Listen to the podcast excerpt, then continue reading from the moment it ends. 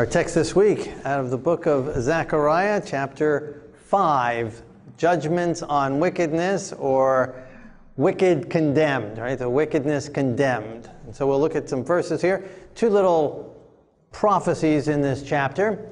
Starting verse 1 I turned and I raised my eyes and I saw there a flying scroll. And he said, What do you see? And so I answered, I see a flying scroll. And its length is 20 cubits and its width 10 cubits. Now that's a pretty big scroll. That's a very big scroll. That's like 30 feet by 15 feet.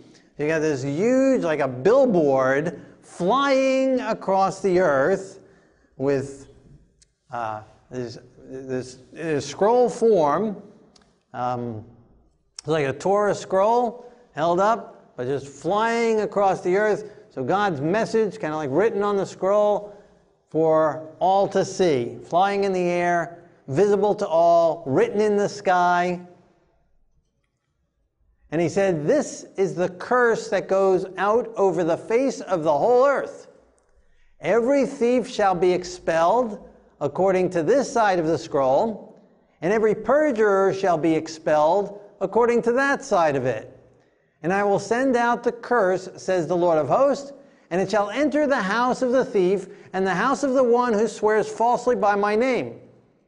It shall remain in the midst of his house and consume it with its timbers and stones. So this scroll with this message on it is two-sided. So it's got a message on one side, not like our typical highway billboard, just one-sided. It's positioned in such a way as it's floating through the earth, flying through the earth. Whichever side you're able to see, you got a message there for you. So a dual message, double message from this scroll flying over to the whole entire earth, the whole earth. So it's not just a message just for Israel, not just local, but to go and it goes forth across the earth and it's flying there, so again, visible and moving. And it says, every thief shall be expelled. So God's going to deal with the thieves. They're going to be kicked out. They're going to be expelled out of the land. They're going to be expelled out of the earth. They're going to be dealt with once and for all. And that's a good promise. That's good hope for us. If you've ever been ripped off, if you've ever been robbed, if you've ever had something taken from you, God will deal with it. He will expel the thieves. And then the other side, the perjurer shall also be expelled.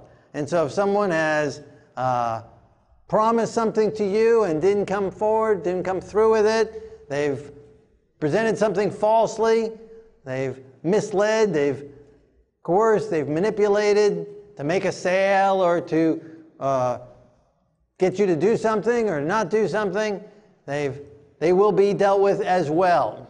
The perjurers will be purged from the earth. God will deal with them. They will be expelled. And I'll send out a curse. And so God deals with these thieves and these liars by sending a curse upon them, and it enters into their house, and it remains in the midst of their house.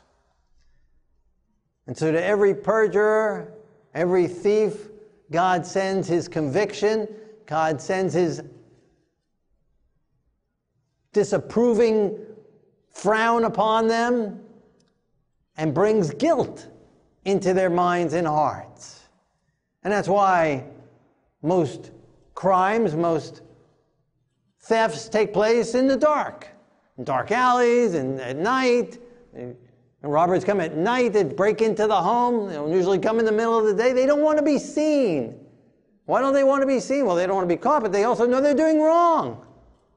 And they're ashamed of it. And lies also. We cover up lies with more lies because we're ashamed of it. God has given, He's spent, sent forth from, the, from heaven to this earth the spirit of guilt, to lay guilt upon us, this curse upon us. And we realize that it is wrong to do.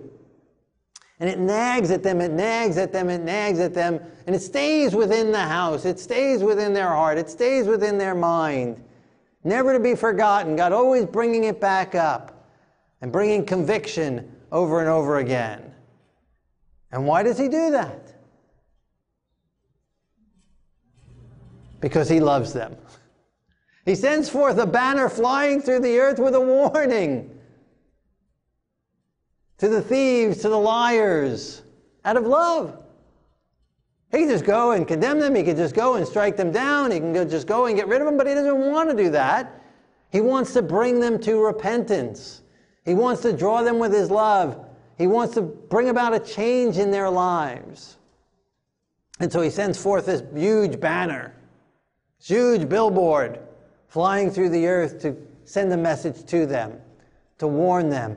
And then he sends his Holy Spirit into their hearts and in their minds to stir up this feeling of wrong, to bring about repentance, to give them the gift of repentance, a desire to turn from that lifestyle, to turn from their thievery, to turn from their lying. And it gnaws at them and sits in their house. And if it remains, if it's not confessed, if it's not turned over, God has provided a way of escape. He's provided the Messiah. And we can turn over those problems, those sins, confess them, receive forgiveness, have them removed from our house, have them removed from our life, have them placed upon the Messiah, have them forgiven, have them cleansed, have them killed, have them crucified, and receive new hearts and new lives and new minds, new desires, new attitudes, new words, new actions. But if we refuse and we hold on to them, it will consume the house with its timbers and its stones. Even the stones are going to burn up. Even the stones are going to melt away with God's final judgment. God will deal with them once and for all. We might sometimes see why. Question why? Why are they allowing to prosper? Why does it seem like these thieves are prospering? They're, they're, they're, they're misusing their employees working them harder, not paying them enough, not giving them right proper benefits. Nowhere in comparison to what the CEOs or the owners or the, the board is making. They're making so much more. There's not enough hours in a day or a week or a year to earn that much. And they're making this exorbitant amount, and the workers just making enough to get by. Extortion and stealing and selling products that are made to break down as soon as the warranty is over. Disposable society we live in. It's just throw away everything. Why do they? But God will, and sometimes we question, why are they prospering? Why are they getting away with it? Why does it seem like the thieves aren't caught? Why does it seem like the liars aren't exposed and dealt with? Why are they able to lie and, and, and, even when they're exposed, they just continue on? They don't get fired, they don't get outvoted, they stay in their positions for decades and decades and decades. How come it continues on and continues on? How come some get away with it? Well, they don't get away with it forever. So we read in the last two chapters, in both of them, it mentioned God has seven eyes, and his eyes go throughout the earth. He sees it, he knows. He knows what's going on. He He's not fooled. He will not be mocked. He will have his judgment day. But right now, he's sending forth his banner. Right now, he's sending forth his spirit. Right now, he's sending forth the curse upon them and drawing them. But if they refuse, there will be the eternal judgment. The house will be consumed, both the timbers and the stones, everything burned up. The elements will melt with fervent heat and the earth therein will be burned up, and the heavens and the earth will be burned up. There will be nothing remaining.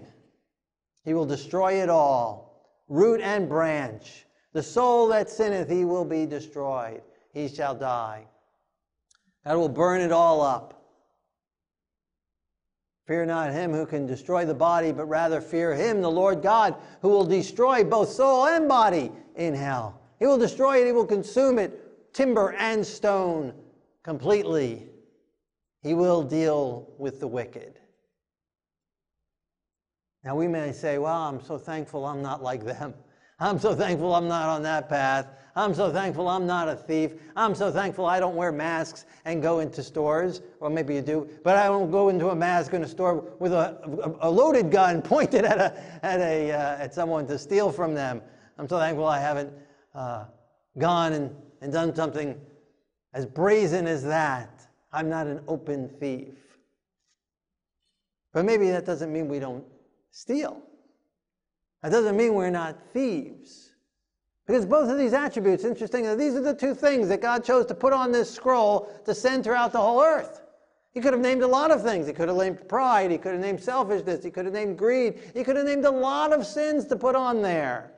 Could have put adultery on there, lots of things on there. But these are the two that he has chosen to put on there.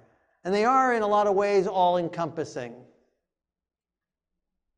One of the first sins was Adam, Eve taking from a tree that was forbidden to her. She was stealing. She was taking something that was not hers. God created it, God put it in her reach. But he said, That's not yours. All these other trees I've created for you, no doubt hundreds, if not thousands, if not billions of trees you can eat from. But this one tree, stay away from. This one is mine. This one is the test of whether you obey. This is the test of whether you really love me. This is the test of whether you believe me. This is the test of whether you trust me. Just stay away from this tree. And she didn't. She went and she stole from it. And then, in addition to that, she began to lie. The serpent lied to her and she misled Adam, and then they both lied to God. Well, it's not my fault. It was his fault. It was her fault. It was your fault. Lying and stealing goes back to the very beginning of our nature. And it's there in each one of us. We steal, we steal the attention. We steal little things here and there. We steal people's time. At work, employers, one of the greatest loss, if not the greatest loss of financial finances for any company is employee theft that takes place.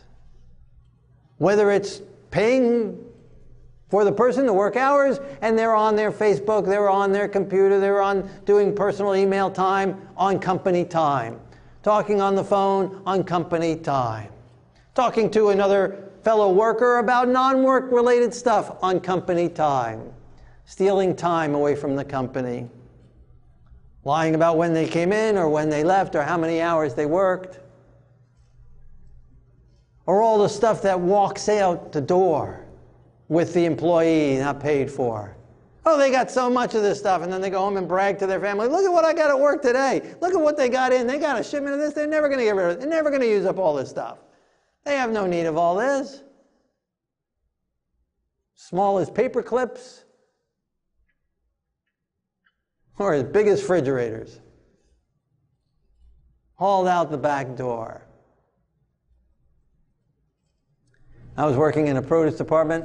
Um, I was a young teenager, and I saw this guy out that we were unloading, and, and I saw this guy, and he had this parka on, and it wasn't the middle of winter, but he had this parka on, and it had this hood, uh, the kind of hoods they had back then. It had this fur thing around the hood, and he had it drawn tight. You couldn't really even see his face at all.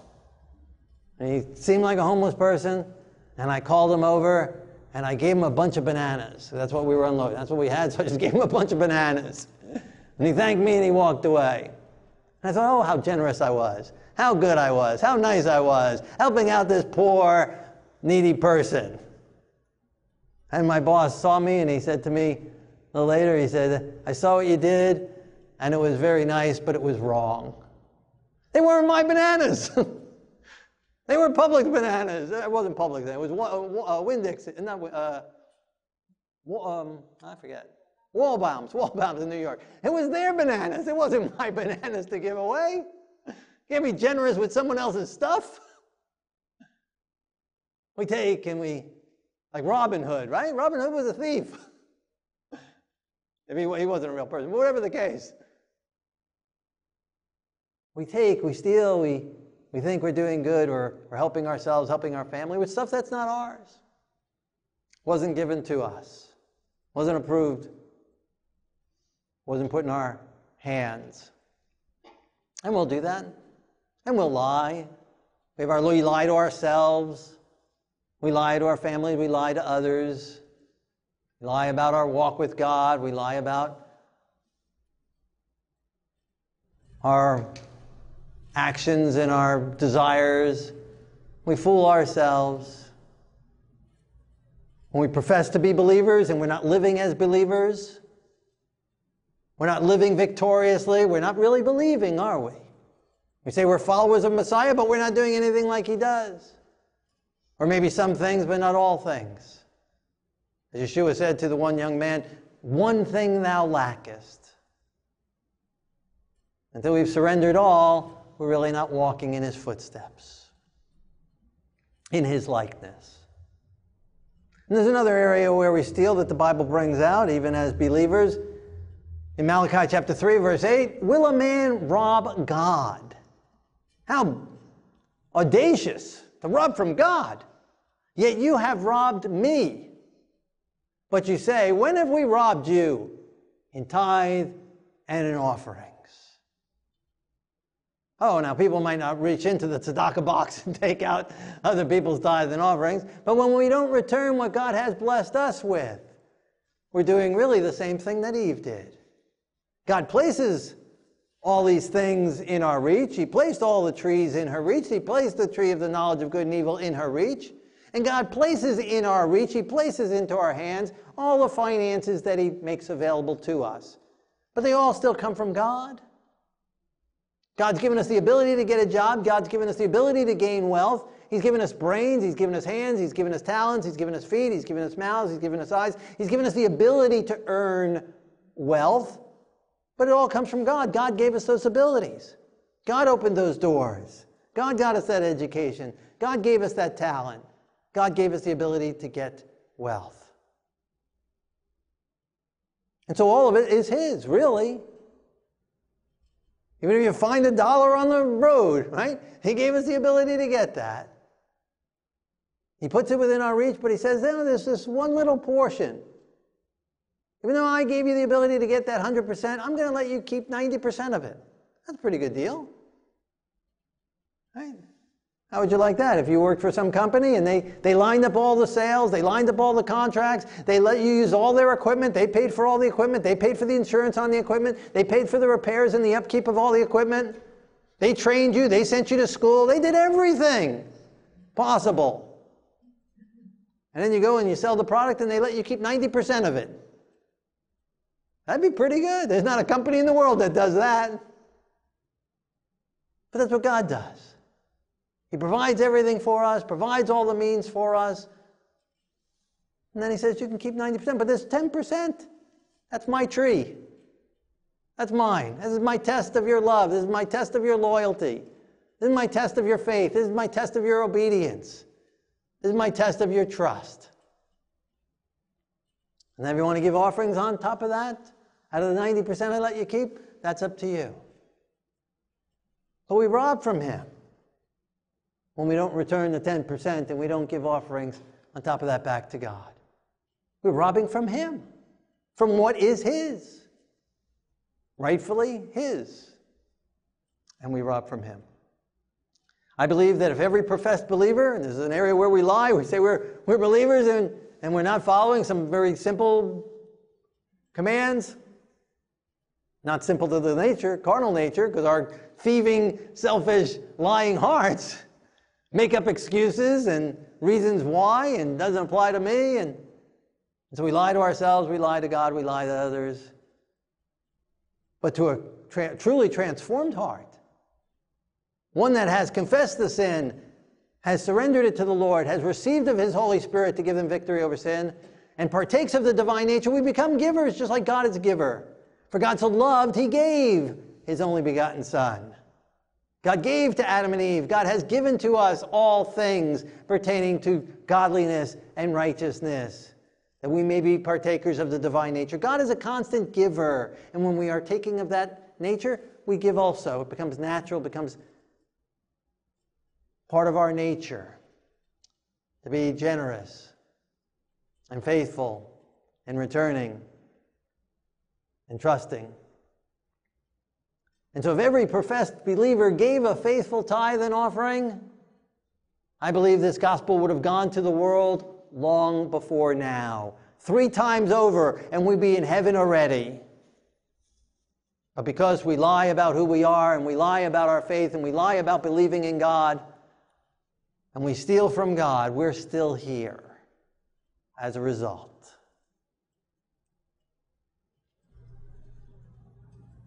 And God's curse remains in the household and will eventually burn both timber and stone. As the first little prophecy in this chapter. And then the second one the angel who talked with me came out and said, Lift up your eyes now and see what is this that goes forth. And I asked, What is it?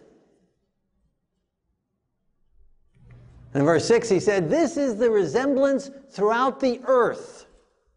Not just Israel, but throughout the earth. Here is a lead disc lifted up, and this is a woman sitting inside the basket. This is wickedness. And he thrust her down into the basket and threw the lead cover over its mouth. Wow, very interesting imagery here. Very interesting what God is showing Zechariah. This basket with this woman, she's sitting in it, but she's sitting in such a way, or maybe her head, part of her body sticking out. She's sitting there, and she has to get pushed down. She has to get thrust down. She is wickedness, and she's pressed down and thrust down, and then a lead weight, a lead cap has to be put over the basket. And she's radioactive. Right? So they need a lead cap to put over it to keep the wickedness from perme- uh, getting out, seeping out. Interesting imagery here. And I raised my eyes and I looked, and there were two women coming with the wind in their wings, for they had wings like the wings of a stork. And they lifted up the basket between earth and heaven. That's interesting imagery, too, right?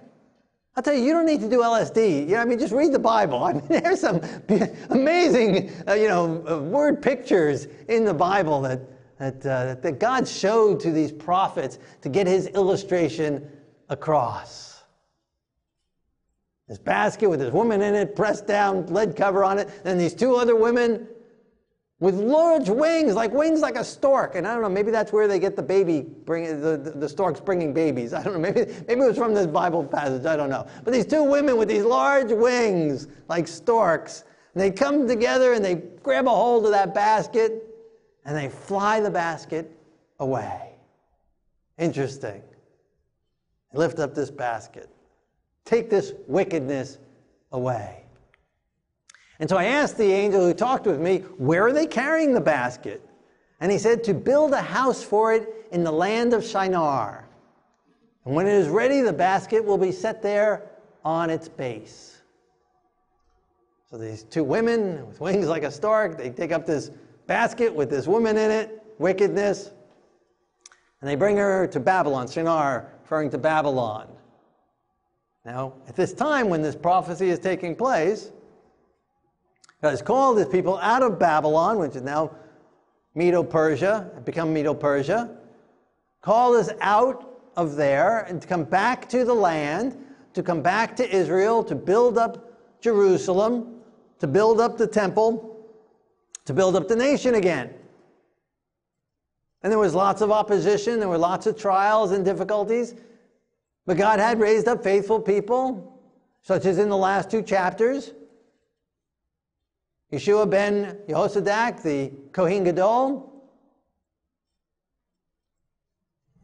and a governor, Zerubbabel, faithful men, but also was needed and wonderful promises to them.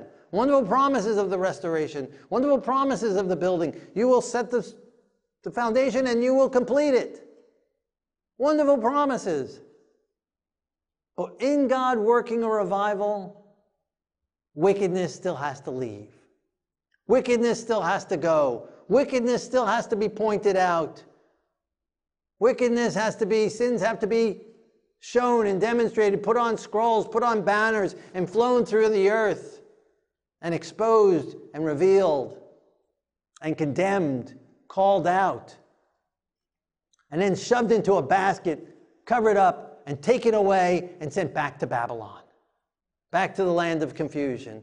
And in these last days, God is calling us to come out of Babylon. Come out of Babylon. Babylon is fallen, is fallen, my people. Come out of Babylon. God's called us out. And even though it was only a faithful remnant that came out, it took faith to come out. And to go to a land that's broken down, to cities broken down, to farmlands that's laid waste for 70 years, that took faith and courage. And then to give of their resources to build up the temple took faithful people. But obviously, some of the people who came out of Babylon took Babylon with them. And it's being condemned here and it's being said, no, send it back to Babylon. Send the lying and the stealing back to Babylon where it belongs. There's no room in God's house for it. When we came out of Egypt, a mixed multitude came with us, and the Bible tells us they were some of the first ones to cry out, Let's go back to Egypt. We missed the leeks, we missed the onions. We want to go back to Egypt and cause trouble in the camp. Today, God has called us out of Babylon. The early believers came out of, as Paul says, some of you were, and lists a whole bunch of different sinful tendencies so, which uh, some of you were in the past, but now you have become the children of God. You have become part of the commonwealth of Israel, adopted in. And yet, yet a few years after Paul's writings, 100 AD or so, the leaders decided we need to reach more. We need to reach the community around us. We need to adopt some of their ways so that they'll feel more comfortable. so we'll take some of their statues and we'll bring their statues into our houses of worship. We'll let them continue to pray to their statues, but we'll just rename the statues. We'll make them biblical. We'll baptize the statues. We'll take their holidays and we'll just rework their holidays and rename their holidays or keep the same name but give it different meaning and apply it to some biblical time. And taking in Babylon with us, taking in the world with us, taking in confusion with us. It wasn't a winning strategy. Caused us to go into the dark ages caused the Bible to be compromised and Bible truth to be compromised. And today we're no better. Babylon has creeped in among Bible believers, professed Bible believers, and we're just like the world in many ways. Not standing for anything. Just this week, on a very prominent so called news channel, been around for quite some time. And one of its main spokespersons, so called reporter, is at a prime time spot, was talking with, interviewing with another one of its name spokespersons. And he said, in his talk together, he said, Jesus Christ, when he was walking on this earth, wasn't perfect. He was trying to make his argument that people aren't perfect, and even he wasn't perfect. And the guy he was speaking with didn't question him, didn't refute him. Where's the uproar among Christians? A few years back, the Beatles, I think it was John Lennon who made a statement, we're bigger than Jesus Christ. Now, he wasn't saying he was greater or smarter, but that we're becoming more popular which was a stupid statement anyway, because I mean, he wasn't counting all the, all the believers all around the world, but nonetheless, he made the statement. Well, immediately there was a backlash. People took their records off their shelves, went out into the street, threw them on the ground, broke their records, burned them. Today, not a word. Nothing. No protest, no demanding an apology, no demanding him to, take, to lose his job, no demanding he get educated in what people believe. Well, you can believe what he wants, he can think what he wants to go but make a statement like that, like some authority. There's no protest. There's nothing. Yet we think if we just go and we, would be nice, if we'd be nice, then they'll think we're nice, and then somehow they'll think they'll want to believe like we believe. Why would they want to believe like we believe when we're following them? Supposed to be peculiar people. Give me an example of the Bible where that has been done and worked. Moses didn't go up to Pharaoh and say, Oh, hey, Pharaoh, you know, we're good people, we're nice people, we're chums, we're buds. Right? Did he go and try and be friendly with Pharaoh? Or do you go and said, God said, let my people go? He spoke truth to power, the most powerful in the world at that time. Johann the Immerser, he said to the leader of the land, That's adultery you're committing. You took your brother's wife. He got beheaded for it, but he still spoke it. He wasn't afraid, he wasn't ashamed. We're afraid, oh, they may come burn down our building, oh, they may graffiti our building, or they may get me fired. They might condemn me. They might behead me. They might kill me. Yeshua called them vipers. You can't get much worse than that. Whitewashed sepulchres. Oh, I can't take his tweets. Oh, those tweets. Oh, I don't know why. John, Peter, why don't you talk to him? Don't tell him to talk like that. Don't upset everybody. He's talking too, too plainly. He's talking too harshly. Why is he talking like that? Can't you talk to him? Why don't you monitor what he's saying? He spoke the truth in love to draw them to repentance, to correct them, to expose their hypocrisy, to expose their lies, not to shame them,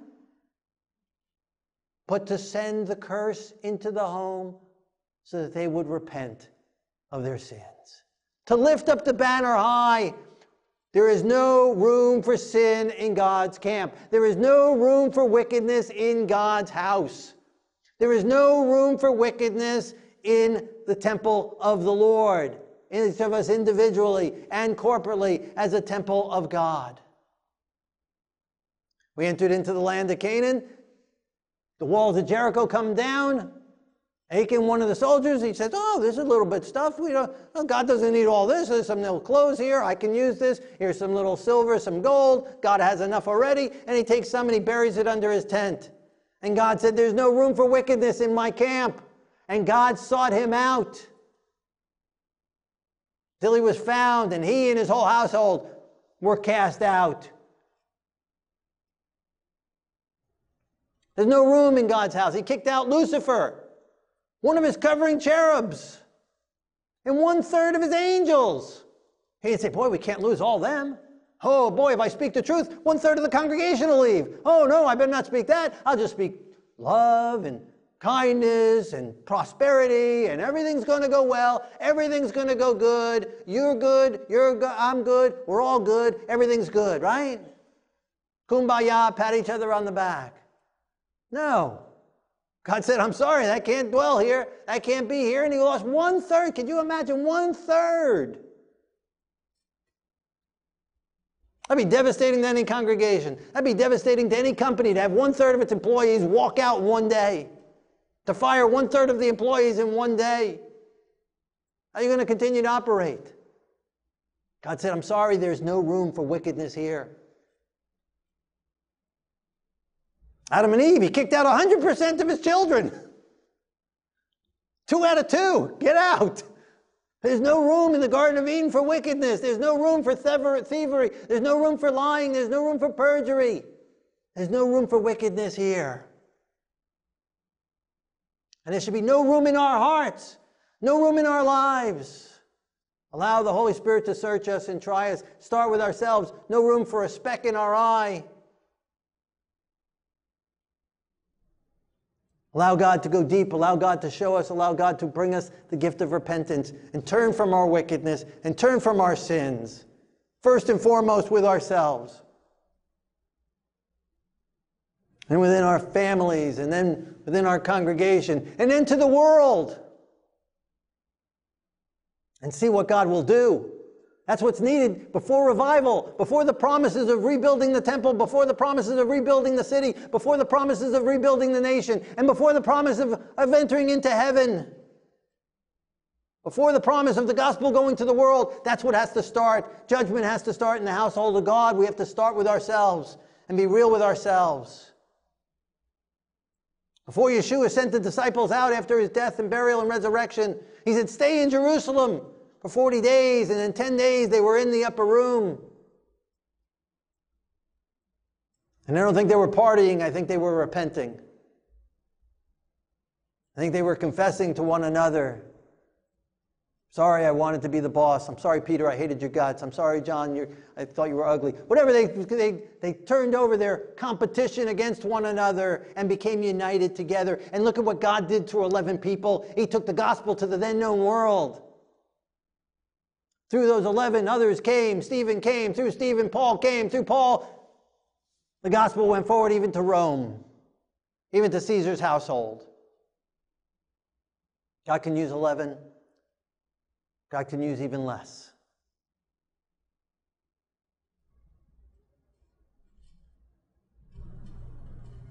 If sin is cleansed out of the house, nothing is impossible for the Lord. We need to call sin by its right name. In our own lives, and let God do His work. Send it back to Babylon.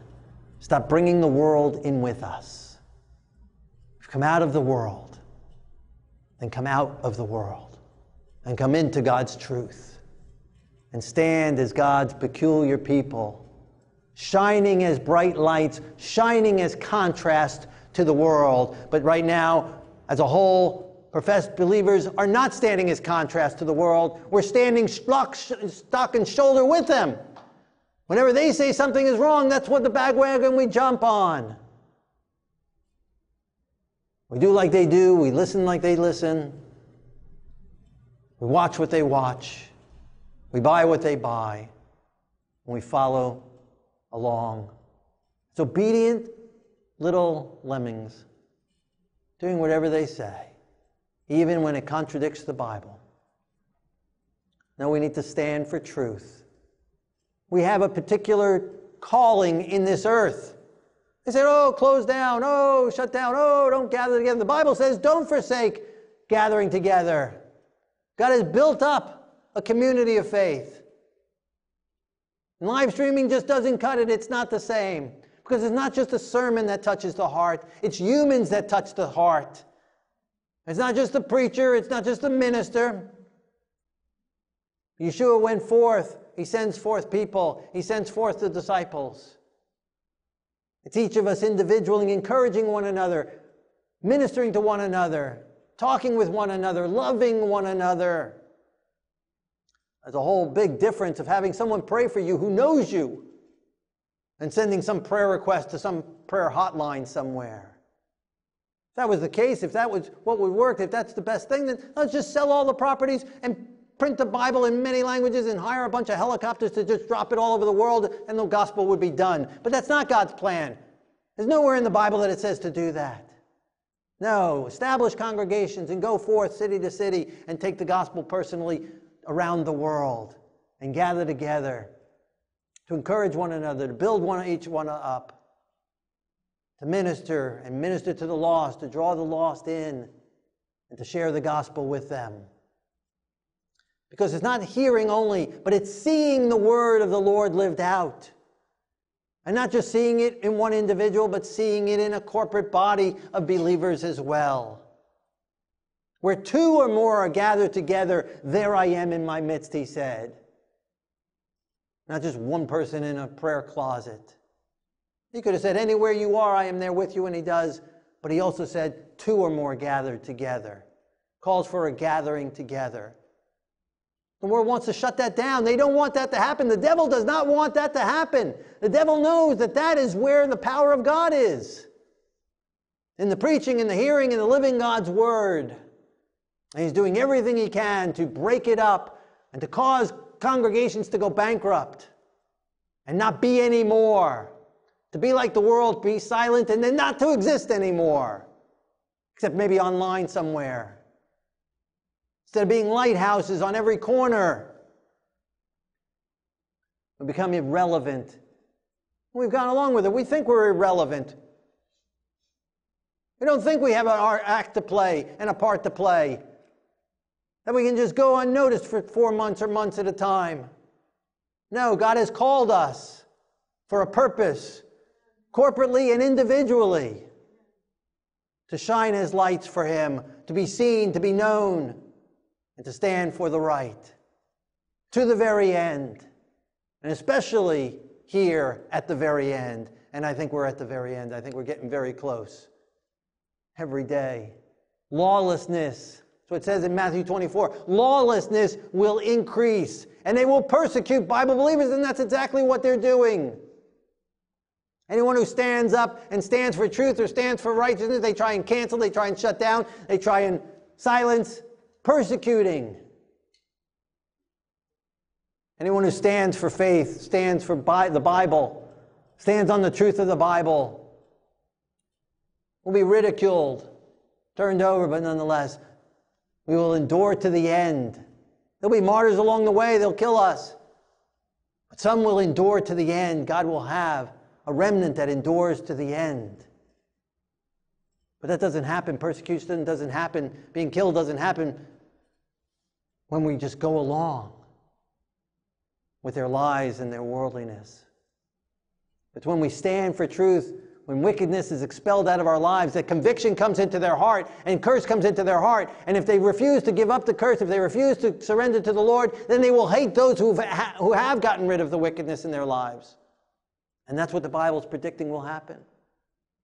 God is calling for a faithful people who will stand for the right. Are we willing to be that? Are we willing to be a part of that? Are we willing to say, Lord, here I am, Change me. Here I am, Lord. Take it out of me. Take the thievery out of me. Take the lying out of me. Lord, use me. Whatever may come, whatever may be. Whether they behead me, whether they stone me, whatever the case. Paul went into a city, he started to expose their wickedness, and they stoned him. But by God's grace, they didn't kill him. And when he shook off the stones, what did he say? oh, maybe that wasn't a good idea. Maybe I shouldn't have said that. Maybe let me reword that. Let me go and apologize to them for exposing their sin, and let me be nice to them, and let me see if I can win them over, and let me see if I can be their buddies. No. He shook it off and he went back and he preached some more. And he went to the next city and he preached some more. And he continued to preach. Continued to call sin, sin and truth, truth. There'll be trials, it'll be difficult, it'll be, there'll be martyrs, but we need to live for truth. Where there's no sense in living, then what on earth are we doing? What's the purpose of the Bible? What's the purpose of God? What's the purpose of, of Yeshua coming to this earth if not to call sin sin and to live a righteous life? That's what he came here to do, to demonstrate that it is possible by faith in the Heavenly Father to live in the flesh and yet not allow the flesh to live in us. To not let sin have dominance over us.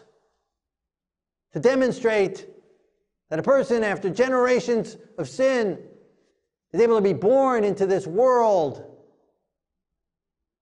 come forth through the womb, and yet overcome the natural nature, the natural tendencies, the inner nature to lie, to steal, to take, to be greedy, to be selfish, to be proud. And he demonstrated it in the flesh. In all ways, tempted like as we are, yet without sin. Regardless of what the liars on TV say.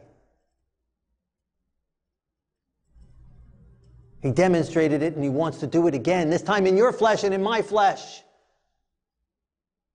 To come in and root out all unrighteousness and to fill us with His Spirit, to fill us with His righteousness, and to shine as lights in the firmament in this dark, dark world. Are you willing to do that? Are you willing to shine for Him? Are you willing to allow Him to fill you and to use you? No matter what comes, no matter what endurance it takes. Let us pray together. And so, if there's any area in your life, because before we pray, there's any area in your life where God's brought to your mind, any area where you're lying, lying to others, you've lied to others, you've made promises you haven't fulfilled, we've lied. You've lied falsely. Where you've professed to be a believer and you're not living that way. or if you're a thief, any area where you've stolen, stolen time, stolen attention, stolen stuff, where you're deceiving yourself, deceiving God, taking from others. The moment when we pray, surrender that to the Lord. Accept His forgiveness, accept His mercy. Receive that message from that flying banner, that flying scroll. Let it sink into the heart and mind. Let Yeshua take it away and remove it out of your life and forgive you. If there's wickedness in you, bitterness, wrath, revenge, any kind of wickedness, any sin, one thing lacking, any area that God's convicting you on, any area you're feeling cursed about, any area that you're feeling condemned regarding, in a moment when we pray, surrender it to the Lord. Receive His forgiveness. Accept Yeshua's sacrifice in your behalf. And let him cleanse you from all unrighteousness and remove it from you.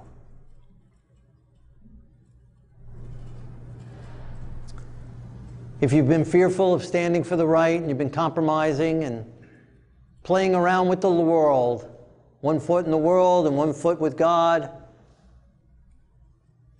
trying not to stand out, trying to blend in, trying to be accepted by the world for fear of retribution. In a moment when we pray, you can surrender that fear and let God make you bold for Him. Doesn't mean we shouldn't be nice, we shouldn't be unfriendly, doesn't mean we should be obnoxious. Of all people, we should be godly, loving, friendly, the friendliest, the happiest, the nicest, the most cooperative, as long as we're not compromising on truth and God's righteousness. And so, if that applies to you, in a moment when we pray, let God do His work in cleansing you. Fourth, if you're willing to receive the Holy Spirit, willing to be God's banner, willing to be God's spokesperson, willing to be used by God, and letting His light shine in this world. As a little light, as a little light joined together with other lights shining brightly for Him. Like the Havdalah candle, like the menorah, one little light shining together with other lights, burning brightly for Him. United together.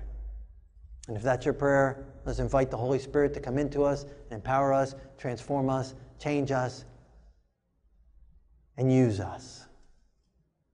So if any of those areas apply to you, or maybe some other area that God's been speaking to your heart and mind about, let us pray together and let God use us and fulfill His purpose in creating us and making us individually and as a congregation. Our Lord and our God, ruler of the universe, we praise your name. Thank you for your great love in warning us Thank you for your righteousness. Thank you for shining brightly. Thank you that you did not compromise on this earth and have not compromised in heaven or ever. Thank you that you are the same yesterday, today, and forever. Thank you that you remain faithful, you remain righteous, you remain true, you remain just. Your word is truth. You don't change. Thank you for that stability. Thank you for giving us a warning Thank you for sending forth your message. Thank you for sending forth your conviction. Thank you for sending forth your spirit. Thank you, Yeshua, for coming to this earth. Thank you, Father, for sending him and giving him to us. Thank you, Yeshua, for giving yourself to us. Thank you for gaining victory over the devil and over sin and over self. And thank you for dying for our sins and removing the wickedness out of us, burying it into the depths of the sea, covering it with a lead weight. Thank you for forgiving us and forgiving us and cleansing us from all unrighteousness, saving us from our sins. Thank you, Holy Spirit, for coming into this world. Thank you, Holy Spirit, for coming into our hearts and minds. Thank you for illuminating us. Now empower us and transform us, change us, and shine out of us, and use us in winning souls for your kingdom and taking this gospel to the whole world. In Yeshua's holy name. Amen.